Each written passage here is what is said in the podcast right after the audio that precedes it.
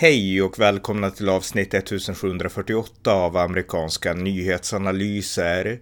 En konservativ podcast med mig, Ronny Berggren, som kan stödjas på swishnummer 070-30 28 95 0. Ryssland har slirat fast i Ukraina, men Putin tycks vara beredd att göra vad som helst för att segra, vilket är något som väst och även Sverige måste börja ta i akt. Här resonerar jag mer kring den saken. Varmt välkomna! Ja, jag tänkte i det här avsnittet prata lite om Rysslands invasion av Ukraina. Eh, år 2022 går ju mot sitt slut och om det är någonting som har präglat det här året så är det ju just den ryska invasionen av Ukraina som är den värsta militära aggressionen i Europa sedan andra världskriget. Och eh, på SVT Agenda igår, den 18 december, då ägnade man hela avsnittet, hela programmet åt just den ryska invasionen av Ukraina. Och eh, som expert på plats i studion så fanns bland annat Carl Bildt och han sa att det här kriget i Ukraina, det kommer att pågå, sa Carl Bildt, så länge Putin sitter vid makten. Därför att det här är Putins krig och eh, han har investerat så mycket i det att han inte kan backa. Och eh, det är en analys som jag delar med Carl Bildt. Det här är Putins krig och eh, han har investerat mycket och eh, de signaler som Putin skickar ut det är att han kommer inte att backa Ukraina. Och det jag vill prata om här det är att väst måste förbereda sig och ställa in sig på att det här kriget kan pågå i lång tid. Att det är ett nytt, inte längre ett kallt krig utan ett hett krig mellan Europa och eh, Ryssland. Det är ett faktum, inte mellan NATO och Ryssland än, men mellan Europa ändå och Ryssland, Ukraina är en del av Europa. Eh, det är ett faktum och det vet vi redan. Men vi hade såklart hoppats på att det här kriget skulle kunna ta slut snabbt, att Ryssland skulle inse att det här går inte och eh, därför liksom logiskt eh, dra sig tillbaka. Men det vi måste inse i väst nu det är att Putin verkar inte ha den inställningen. Han klarar inte av att låta sig själv bli förnedrad i Ukraina, vilket en förlust skulle innebära, så att han är beredd att kasta in vad som helst och offra vad som helst för att på något sätt segra. Och det innebär även att offra sin egen befolkning. Och det är det som vi i väst måste börja ta i beräkning när vi nu reflekterar över det här kriget och eh, planerar framtida strategier. Eh, vi måste inse att Putin är beredd nästan fanatiskt att göra vad som helst nu för att segra. Det är i alla fall de signalerna Putin skickar ut ut och vi kan inte ignorera eller blunda inför de signalerna. Och eh, det som tyder på att det är så, det är dels att det går väldigt dåligt för Ryssland och Ukraina. Det går inte bra. Så vem som helst som hade tänkt logiskt skulle inse att det här är dödsdömt. Det är ingen mening att fortsätta så här, för det ger ingenting. Och eh, det har kommit två artiklar nu som skriver ganska ingående om det ryska misslyckandet i Ukraina. Eh, dels en artikel i New York Times häromdagen som heter How Putin's War in Ukraine became a catastrophe for Russia. Eh, en ny artikel då i New York Times och där har man intervjuat eh, olika personer, även ryska soldater och man har läst olika insiderdokument och det finns många Twitterkonton också som berättar liksom om liksom berättelser inifrån och jag kan inte bekräfta om de Twitterkontona är korrekta eller inte men det finns många Newsweek och liknande som ändå har hänvisat till en del kända twittrare. Och eh, bilden som framkommer, som New York Times tecknar i det här fallet, det är ju att det har varit kaos bland de ryska soldaterna. Ingen nyhet direkt, men New York Times tecknar verkligen i detaljerna i vad kaoset har inneburit. Redan från början så var det dåligt tränade soldater. De hade vissa elitförband i Ryssland, men dåligt tränade soldater. Det var soldater som hade skrivit ut kartor på liksom Wikipedia över Ukraina. Det var soldater med vapen från andra världskriget och eh, det var soldater som ringde hem på sina telefoner till sina familjer utan någon liksom privat eh, telefonlinje, eh, någon säkra telefonlina och så, vilket gjorde att Ukraina snabbt kunde se dem och eh, ja, eh, liksom bomba dem och sådär. Och eh, artikeln här i New York Times redogör detaljerna och eh, Putin då, som såklart är arkitekten och den stora initiativtagaren bakom det här kriget, han var inte beredd på det här och han kanske borde ha varit och planerat bättre, men han har ändå en bakgrund inom eh, underrättelseverksamheten i Sovjet och liknande. Men han gjorde många misstag i början, men han var fortfarande väldigt eh, alltså beslutsam och väldigt så här eh, eh, tunnelseende. Dels så hade han haft några år i isolering eh, på grund av coronapandemin då och han var väldigt paranoid, precis som historien av tyranner och av inte minst Sovjetledare liksom vittnar om att de ofta har varit och Putin tycks vara likadan. Och eh, han eh, han körde på sitt, sitt eget race i mångt och mycket då, den här invasionen. Och ingenting har fungerat och eh, eh, de flesta som eh, enligt en artikel då som, som liksom står nära Putin, de säger att Putin är beredd att offra vad som helst, vilka liv som helst för att vinna eh, och liksom hålla ut i det här kriget hur länge som helst, står det i den här artikeln. Och Putin har nu pratat om att fortsätta att upprusta trots att jag menar, tusentals ryssar har ju dött. Alltså bedömningarna görs, ryska källor ger lite olika siffror, ukrainska lite olika. Men en bedömning som görs från väst, väst, västligt håll framför allt då, det är att ryssarna kan ha förlorat uppemot 100 000 man och kanske mer i Ukraina. Så att att eh, det är ju enorma förluster.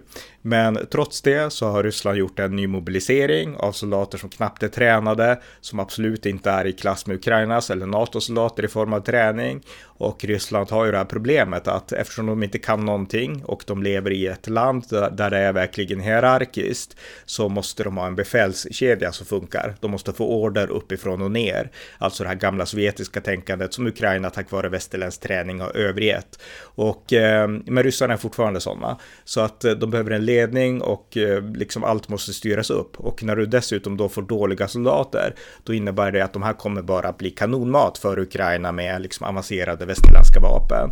Och eh, Putin tycks vara beredd att skicka sina egna i döden och göra dem till kanonmat för att uppnå åtminstone någonting i Ukraina. Och det här är någonting som vi, vi måste ta i akt. Ehm, Putin har ju också inställningen, alltså det pratas mycket om att Putin vill bygga, bygga ett imperium och det är helt korrekt, det vill han. Han är inspirerad av de här tänkarna som vill se det återupprättade ryska imperiet. En av dem är Alexander Dugin, man ska inte överdriva just hans personliga betydelse för Putin. Den är inte, den är inte så stor, eh, även om Dugin är en person som det är lätt att liksom hypa upp därför att han uttrycker sig så bombastiskt och han hänvisar till liksom det gamla Grekland och han gör de här stora historiska parallellerna och beskriver Ryssland som det tredje bysan och liknande och liksom kristenhetens stora försvarare och sådär. Och kopplingen mellan honom och Putin ska verkligen inte överdrivas. Men de här tankarna ändå på att liksom man ska vara en hjälte och man får inte ge upp liksom som ändå finns i Dugins arv. Det finns också i Putins personlighet. Så att det som händer är att Putins personlighet med liksom, han vill absolut inte bli förnedrad. Jag menar, vi som har följt Putin, jag har följt honom sedan han blev president 1999 och jag skrev faktiskt en roman till och med som inspirerade, 99 skrev en sån roman som heter The Evil Empire som eh, några kapitel, jag skrev inte klart den, men som ändå är i viss mån inspirerad av Vladimir Putin. Därför att en karaktär i min bok inspirerade inspirerades av den här nya ledaren då, en KGB-agent som boken handlar om. Men, men hur som helst, ehm, eh, det man kan se när man har följt Putin länge, det är ju liksom att han, han har liksom eh, han, han skämtar inte lättsamt, utan han vill alltid framstå värdig och liksom cool och så här. Och eh, liksom, ja, han gillar inte att man liksom skämtar på hans bekostnad ungefär. Det, det märkte man ofta under 2000-talet när han träffade George W. Bush. Han ville alltid framstå macho och cool och liksom ha liksom den rätta imagen. Så att, att förlora, det är liksom inte en del av hans personlighet. Att känna sig förnedrad och att känna sig liksom att jag är sämre än någon. Det är liksom, det, det finns inte i hans personlighet. Och det är en av orsakerna, tror jag, rent personligt, till, i hans fall då, att han inte vill liksom till något pris låta sig förnedras det är helt rätt ord, i Ukraina. Och det i kombination med liksom de här, det här tankegodset, det historiska, liksom pseudohistorien som Alexander Dugin målar upp av liksom Ryssland som det tredje bysan och liknande och vi kan inte förlora och liknande. När de två sakerna kombineras, Putins personlighet av att aldrig vilja personligen förnedras med de här storslagna, liksom hyperboliska historietankarna som förmedlas om Ryssland som att nu ska man bygga ett nytt imperium igen. Det är en livsfarlig kombination och och eh, den kombinationen gör att Putin har liksom både personliga skäl och liksom, ja, personliga aversioner mot att liksom resignera. Och han har också de här ideologiska liksom föresatserna som han kan liksom använda för att legitimera att han inte kommer att re resignera. Och eh, att han liksom gör rätt även om man offrar hela Ryssland i den här kampen så är det ändå rätt för det görs för den stora ryska saken liksom. Så att de två kombinationerna tycker jag är väldigt farliga. Och eh, som de sa på SVT så det är det här vi kan utläsa nu. Alltså vi kan, vi måste inse att Putin verkar ha den här inställningen. Alltså Ryssland får storstryk i Ukraina. Washington Post har också en artikel om det här där man beskriver hur Ukraina egentligen slog ner Rysslands eh, främsta elitförband och det är därför man nu får skrapa ihop soldater från alla möjliga håll som inte har någon utbildning alls egentligen och de kommer ju bli kanonmat då. Men eh, eh, trots det så, så fortsätter Putin med, med den här liksom mentaliteten och inställningen. Och det kan ju funka så i diktaturer, vilket Ryssland i praktiken är, där eh, ledarna inte behöver lyssna på folket. Därför att folket som de som skickas till Ukraina, de vill inte åka dit. Kanske finns någon som luras att åka dit och sen ändrar de sig när de kommer dit väl. Eh, och eh, det finns kanske någon fanatiskt liksom troende också som tror på det stora moder Ryssland liksom. Men majoriteten av de ryska soldaterna i Ukraina, de vill inte vara där. Men de är där därför att folkviljan i Ryssland kan inte göra sig hörd och så finns det också en stor andel av befolkningen som lyssnar på den ryska propagandan. Det får inte förglömmas. Men soldaterna, de som verkligen vet att de inte vill vara där, de har inget val. Det är det som är poängen, därför att Ryssland är en diktatur. Putin styr och ställer som han vill och eh, man kan inte säga emot honom, man kan inte gå emot kriget därför att då blir man åtalad och arresterad och skickad i finkan och, och liknande. Så att eh, Putin kan fortsätta mobilisera, han kan fortsätta offra det ryska folket och allt tyder på att han kommer att göra det. Och om man då fortsätter på den här inslagna vägen och skickar ett antal 10 000, 100 000 fler ryssar till Ukraina. Kommer någonting förändras i praktiken? Svaret är nej. Så länge väst står Ukraina bi så kommer Ukraina att vinna. För att nu är den ryska arsenalen så nednött. Alltså de har inget att sätta emot västs vapen. Och eh, det har vi sett bevisligen under det här året. Så att eh, så länge väst fortsätter att stödja Ukraina så kommer de här ryssarna att bli kanonmat. Och eh, vad ska Putin göra då? När han väl när han väl inser att så är fallet, ja, då finns det inte så många liksom andra alternativ än att antingen ge upp eller att eh, använda kärnvapen som man ändå har, taktiska kärnvapen i Ukraina. Och eh, om vi nu bara tolkar hans inställning så verkar det vara så här att Putin drar sig för att använda kärnvapen. Jag menar, han har inte använt kärnvapen hittills. Han har pratat i hela, hela det året om att Ryssland har kärnvapen, vi kan använda kärnvapen. Och han har gjort det för att skrämma väst. Väst har inte, tack och lov, låtit sig skrämmas av det, utan vi har stått upp mot Ryssland i alla fall.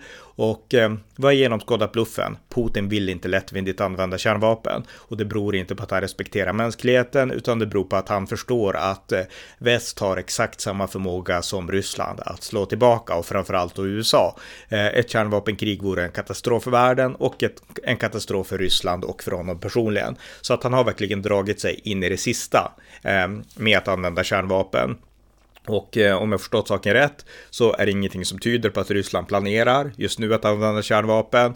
Men om vi bara tittar, liksom riktar blicken mot slutet av den här tunneln som jag har skildrat. Alltså Putin vill nu kasta, fortsätta kasta ryssar in i det här meningslösa kriget som Ryssland inte kan vinna. Och eh, de här ryssarna kommer att dödas. Till slut så kommer det att ta slut rekryter och eh, det här kommer att vara helt uppenbart för alla att det här är inte en väg som är framkomlig. Vad kommer Putin att göra då? Jo, förmodligen kommer han att, han att dra någon vals för hemmapubliken om att väst har provocerat och det här är inte längre ett krig mot Ukraina. Och sen så kommer han att kunna legitimera användning av kärnvapen. Och då är vi i ett helt nytt läge. Och vi kan inte bortse ifrån att det läget kanske kan komma och det är liksom dit jag vill komma med det här. Väst måste förbereda sig på ett långt krig och vi måste förbereda oss på att kärnvapen kan bli liksom slut, liksom punkten i det här kriget. Eh, men vi kan ju inte backa för Putin, utan vi måste fortsätta liksom bara tänka klart, liksom klartänkt i den här situationen. Eh, och det jag anser är att vi dels måste fortsätta på den väg vi har slagit in på. Vi måste fortsätta att stödja Ukraina på alla sätt. Det här är ett totalt brott mot folkrätten, mot alla former av nationella principer. Det här är ett imperium, det ryska imperiet, mot en eh, oberoende fri nationalstat, Ukraina. Och eh, det är en attack på Europa och den västerländska ordningen. Och eh, vi måste fortsätta stödja Ukraina militärt på alla sätt. Eh, allt de behöver behöver vi ge dem så att de kan försvara sig. Eh, vi måste stödja dem ekonomiskt, vi måste stödja dem humanitärt. Så att stödet till Ukraina som ändå är väldigt väl organiserat just nu i alla de här avseendena egentligen. Ehm, det måste fortsätta, så vi måste fortsätta vara uthålliga. Ehm, därtill så måste vi fortsätta på den väg som vi också har slagit in på, nämligen att göra oss oberoende av rysk energi på alla sätt och eh, bygga upp liksom egna alternativ, både fossila bränslen, fossilfria och allt som behövs nu för att fixa eh, vår egen stabilitet i energifrågan eh, oavsett vad Ryssland gör. Det, liksom, det måste vi fortsätta med. Vi måste också fortsätta upprusta. Eh, alltså det finns de som tror att vägen mot fred är nedrustning. Eh, jag läste igår ett inlägg som jag skrev för typ fem år sedan om en bok av KG Hammar, den här tidigare svenska ärkebiskopen i, i, biskopen i Svenska kyrkan. Och han fördömde där begreppet rättfärdiga krig och menade att vi måste söka fred och nedrustning, det är vägen framåt. Och eh, han har fel, KG Hammar och alla de som driver den här pacifistiska linjen. Vägen mot fred är styrka. Vi kan se det glasklart nu i situationen i Ukraina. Eh, Putin invaderade Ukraina utifrån en kalkyl, nämligen kalkylen att han kunde vinna i Ukraina. Att Ryssland var starkare än Ukraina. Det var det som låg bak bakom hans invasion. Och eh, samma förståelse, insikten om att Ryssland inte är starkare än NATO, det är det som har förhindrat Ryssland från att invadera Polen eller Baltikum, länder som också har funnits inom det ryska imperiet och som definitivt finns inom den ryska intressesfären, men som man inser att här kan vi inte invadera därför att de är med i NATO, de har USA, Storbritannien och hela Europa på sin sida. Så att eh, orsaken till att Ryssland valde just Ukraina, det beror på att eh, Ukraina var ett lovligt byte, svagt nog för att man åtminstone teoretiskt trodde att man skulle kunna invadera.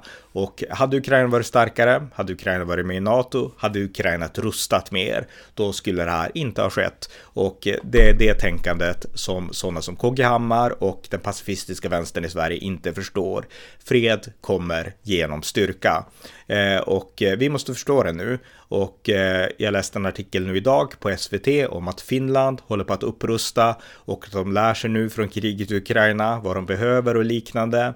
Och jag hoppas att Sverige gör samma sak. Jag har ingen detaljkoll, men att, att Sverige också upprustar på egen hand. Så att vi liksom verkligen bygger ett starkt försvar som kan avskräcka Ryssland inför liksom lång tid framöver. Och eh, det här måste såklart göras i kombination med att eh, vi ser till att NATO-processen fullbordas. Ungern kommer att godkänna Sverige och Finland som NATO-medlemmar någon gång nästa år i februari tror jag.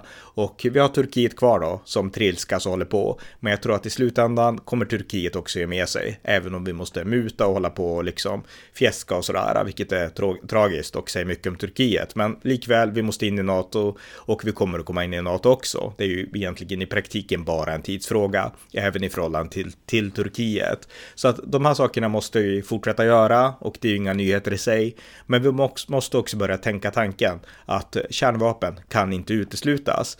Eh, risken finns att Putin använder kärnvapen i Ukraina när liksom alla andra vägar är uttömda. Då finns risken eftersom han är så fanatisk och han är en så liten person. Alltså han, han kan inte ta ett nederlag utan då blir det en personlig prestige och han är beredd att offra hela ryska folket för att inte liksom förlora personligen. Så att vi måste göra oss beredda på vad som kommer att hända då.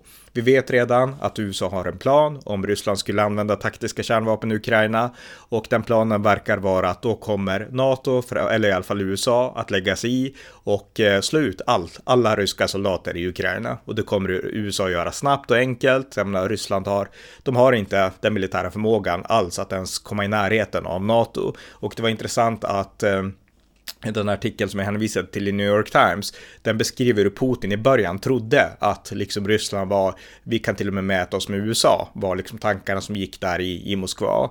Och nu vet vi att det kan inte Ryssland, alltså överhuvudtaget. Alltså Ryssland har inget att sätta upp mot NATO, utan det enda Ryssland har kvar är kärnvapen, därför att kan man inte besegra Ukraina som har haft B-vapen och som är egentligen, det finns inga likheter med Ukraina och väst liksom, eh, då kan man inte besegra NATO. Så att Ryssland har inga chanser alls i en konventionell krigföring mot NATO, men man har kvar kärnvapen. Och om Ryssland använder taktiska kärnvapen i Ukraina och USA slår ut allt ryskt där och väljer att då driva ut Ryssland ur Ukraina, då finns ju möjligheten att, eh, jag menar, Putin kommer inte vara mindre förnedrad av det, utan då kommer det att visa att han förlorade trots att han använde taktiska kärnvapen. Och då finns strategiska kärnvapen kvar som alternativ. De vapen som har möjlighet att utplåna hela Europa egentligen och i praktiken hela världen. Eh, så att jag menar, väst måste förbereda sig för att Putin kan komma till en situation när han ändå anser att kärnvapen är liksom alternativet. Och eh, vi måste förbereda oss inför det. Och jag är helt övertygad om att NATO tänker på det här. Eh, men jag tror att nationellt måste nationer också tänka på vad kommer kärnvapen att innebära. Vi måste ha en handlingsplan från regeringen över hur vi ska skydda svenskar. Alltså det är svårt att skydda sig mot kärnvapen, men likväl det, det vi kan göra måste göras. Och eh, jag tycker nu att nu har det gått ett år av kriget och eh, Putin verkar inte ge upp, det är liksom det som är poängen. Och eh, kärnvapen, det är vapnet längst där borta i tunneln. Och vi måste förbereda oss för en värld där kärnvapen inte är otänkbara. Och det innebär att vi måste ha nationella handlingsplaner för hur vi bäst ska kunna säkra oss själva i händelse av eh, ett worst case scenario. Så att det är lite det som jag vill på något sätt eh, förmedla i den här podden. Eh, sen måste vi, för vi är inte riktigt där än, utan vi är fortfarande i den här tunneln, ändå vara tydliga med att vi kan inte övriga Ukraina, vi kan inte offra Ukraina, utan nu måste vi tydligt visa Ryssland att det här är inte acceptabelt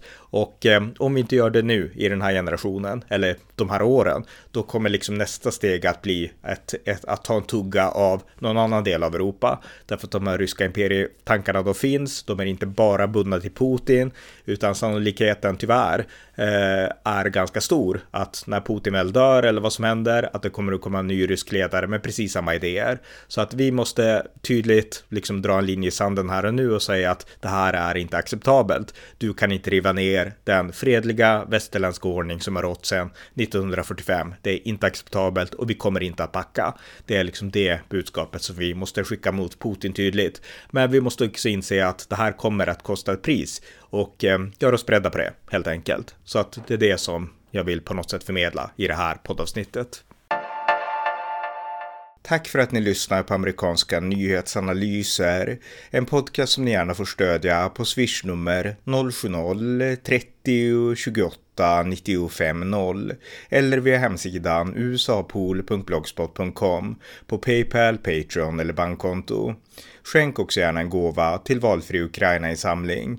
Vi hörs snart igen. Allt gott tills dess. thank you